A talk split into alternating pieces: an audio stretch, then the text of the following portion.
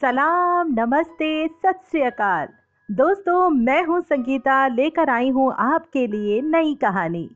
आज की कहानी का नाम है केंतो, और इसकी लेखिका है नीलिमा झा। चलिए शुरू करते हैं आज की कहानी केंतो।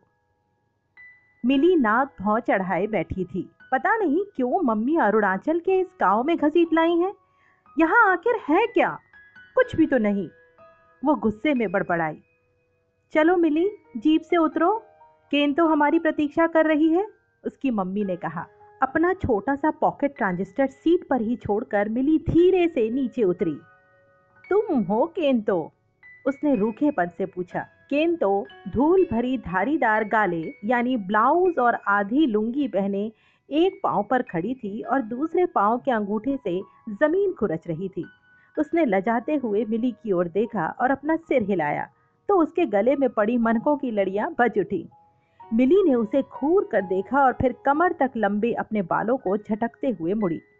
मम्मी, ये तो बिल्कुल गवार है। मैं इससे क्या बात करूँगी?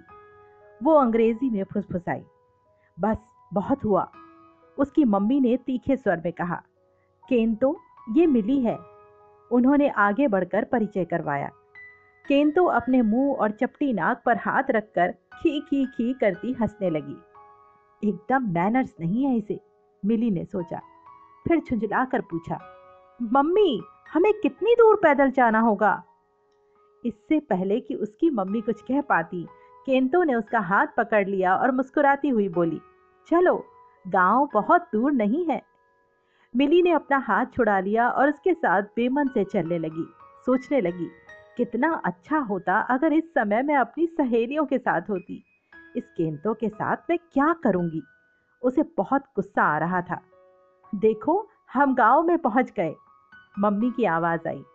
मिली ने देखा गाँव पहाड़ के एक छोर पर बसा हुआ था। चारों तरफ़ से हंसने बोलने की आवाज़ें आ रही थी। जब और नज़दीक पहुँची तो देखा गाँव वाले एक दूसरे के पीछे भाग रहे हैं। उनके चेहरों और बदन पर कोई सफ़ेद चीज़ पुती हुई थी। ये क्या हो रहा है? मिली ने उत्सुक स्वर से केंतो से पूछा, फिर झेप गई। आज मोपिन का त्योहार है। इसमें हम एक दूसरे को चावल के आटे का घोल लगाते हैं।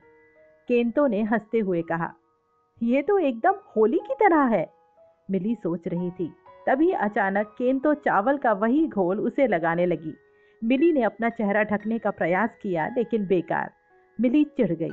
उसने शिकायत भरी नज़रों से अपनी मम्मी को देखा, पर देखते ही मम्मी हंसती। चावल के घोल से पुता हुआ उसका चेहरा भी अनोखा लग रहा था। मिली ने ढोल की आवाज़ सुनी। उसने देखा, लड़कियाँ और औरतें एक दूसरे का हाथ पकड़े हुए नाच गा रही थी। चलो, हम लोग भी नाचें, केंतो ने उछल कर कहा। नहीं नहीं, मुझे नाचना नहीं आता। मिली घबराकर बोली, पर कुछ औरतें उसे खींच ले गईं। मिली ने नाच की लय से अपने कदम मिलाने चाहिए, पर कभी उसके पैर कहीं पड़ते तो कभी कहीं। गाँव वाले हंस रहे थे और उनकी प्यार भरी नज़रें मानो कह रही थी, अरे, तुम नाचना भी नहीं जानती? मिली को बहुत बुरा लगा। मैं इन्हें गवार समझ रही थी, पर इनकी नज़रों में मैं गवार हूँ, उसने सोचा। नृत्य रुकने पर मिली की मम्मी ने कहा, केंतो, मिली को आसपास की जगह दिखाओ, तब तक मैं गाँव वालों से बात करती हूँ। केंतो का गोल चेहरा और छोटी छोटी अधर खुली आँखें चमक उठी। काकेन यहाँ आओ। उसने एक लड़के को बुलाया और जल्दी जल्दी उससे कुछ कहा, जिसे मिली समझ ना सकी। वो लड़का दौड़ कर गया और कुछ देर बाद बाँस की एक टोकरी लिए लौटा, जिसमें तीर और धनुष रखे थे। चलो, कहते हुए केंतो ने उस टोकरी को पीठ पर लटका लिया। मिली साथ साथ चलने लगी। उसने देखा ज़मीन में गड़े लकड़ी के खंभों पर टिके हुए फूस के घर पहाड़ियों की अलग अलग सतहों पर बने हैं। इन घरों के नीचे खूटों से बंधे जानवरों की आवाज़ें भी सुनाई पड़ रही थी। केन तो किसी ने पुकारा। मिली ने देखा एक बूढ़ी औरत छोटे बच्चे को पीठ पर बांधे दाव से घास काट रही थी। कहाँ जा रही हो इस लड़की के साथ? उसने पूछा। फिर बिना रुके हाथ हिलाकर बोली, दूर मत जाना। हाँ हाँ ठीक है दादी। केंतो ने जवाब दिया। कुछ दूर चलने के बाद वे दोनों नदी के पास पहुँची। केंतो दौड़कर पानी में घुस गई और हाथों से पानी उछालने लगी। बिली का मन हुआ कि वो भी पानी में खेले, पर उसे डर लग रहा था। उसने देखा, केंतो अपने तीर से पानी में निशाना लगा रही है। ये तुम क्या कर रही हो? बिली ने पूछा। उसने देखा, केंतो ने तीर पानी में छोड़ दिया। पकड़ लिया! केंतो चिल्लाई। देखो, तुम्हारे लिए मैंने मछली का शिकार किया है। बिली आश्चर्य से देखती रही। केंतो खिलखिला रही थी। इसके साथ तो बड़ा मज़ा आ रहा है बिली ने सोचा। तभी उसकी नज़र पहाड़ों और जंगल पर घूम गई। केंतो मैं जंगल भी देखना चाहती हूँ। नहीं, अब वापस चलते हैं। केंतो ने कुछ घबरा कर कहा। जब इतनी दूर आ गए हैं तो मैं जंगल देखे बिना नहीं जाऊँगी। बिली ने जिद की। लेकिन हम जंगल में बहुत अंदर तक नहीं जाएँगे। केंतो ने चेतावनी भरे स्वर में कहा, ठीक है, बिली खुश हो गई। केंतो ने नदी किनारे वाला रास्ता पकड़ लिया। बाई ओर घना जंगल था। बिली जंगल की सुंदरता को देखती केंतो के पीछे पीछे चल रही थी। पैरों के नीचे सूखे पत्तों और टहनियों की खरखराहट से पक्षी उड़ जाते। मिली को सब कुछ बहुत अच्छा नया नया लग रहा था। अचानक मिली ने देखा, केंतो एकदम रुक गई है और इशारे से उसे चुप रहने को कह रही है। सुनो, केंतो ने दूर से आ रही एक आवाज़ की ओर मिली का ध्यान आकर्षित करते हुए धीरे से कहा, मिली का दिल जोरों से धड़कने लगा। क्या हो सकता है? उसने सोचा, जंगली सुअर है। केंतो की तेज आवाज़ आई। मिली ने देखा कि एक जानवर तेज़ी से दौड़ता हुआ उन्हीं की ओर आ रहा था। मिली डर से चीखने लगी, भागो भागो! केंतो चिल्लाई और उसने मिली को एक तरफ़ धकेल दिया। मिली गिर पड़ी। वो हिल भी न सकी। अब हम नहीं बच पाएँगे।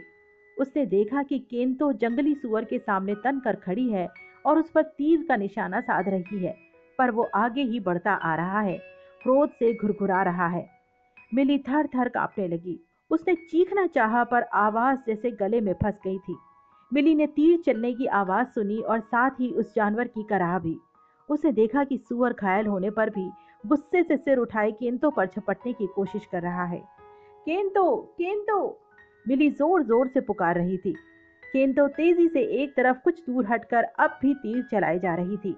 एक तीर ठीक जानवर के माथे के बीचों बीच जा लगा। जंगली सुअर धम्म से नीचे ज़मीन पर गिर पड़ा। मिली, भागो!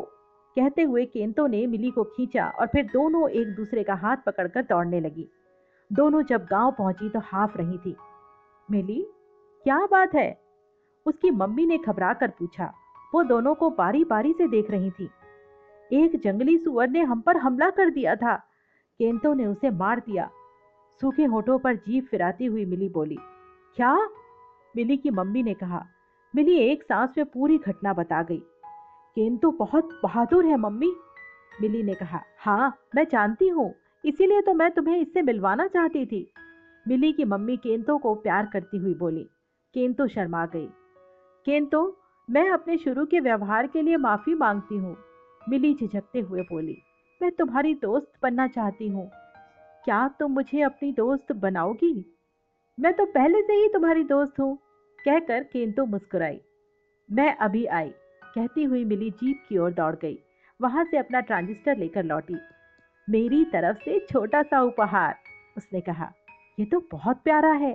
केंतो उछल पड़ी, फिर अपना हाथ मिली के हाथ में देते हुए कहा, लेकिन मुझे सबसे अच्छी बात ये लगी कि तुम मेरी दोस्त बनना चाहती हो। वो मुस्कुरा रही थी।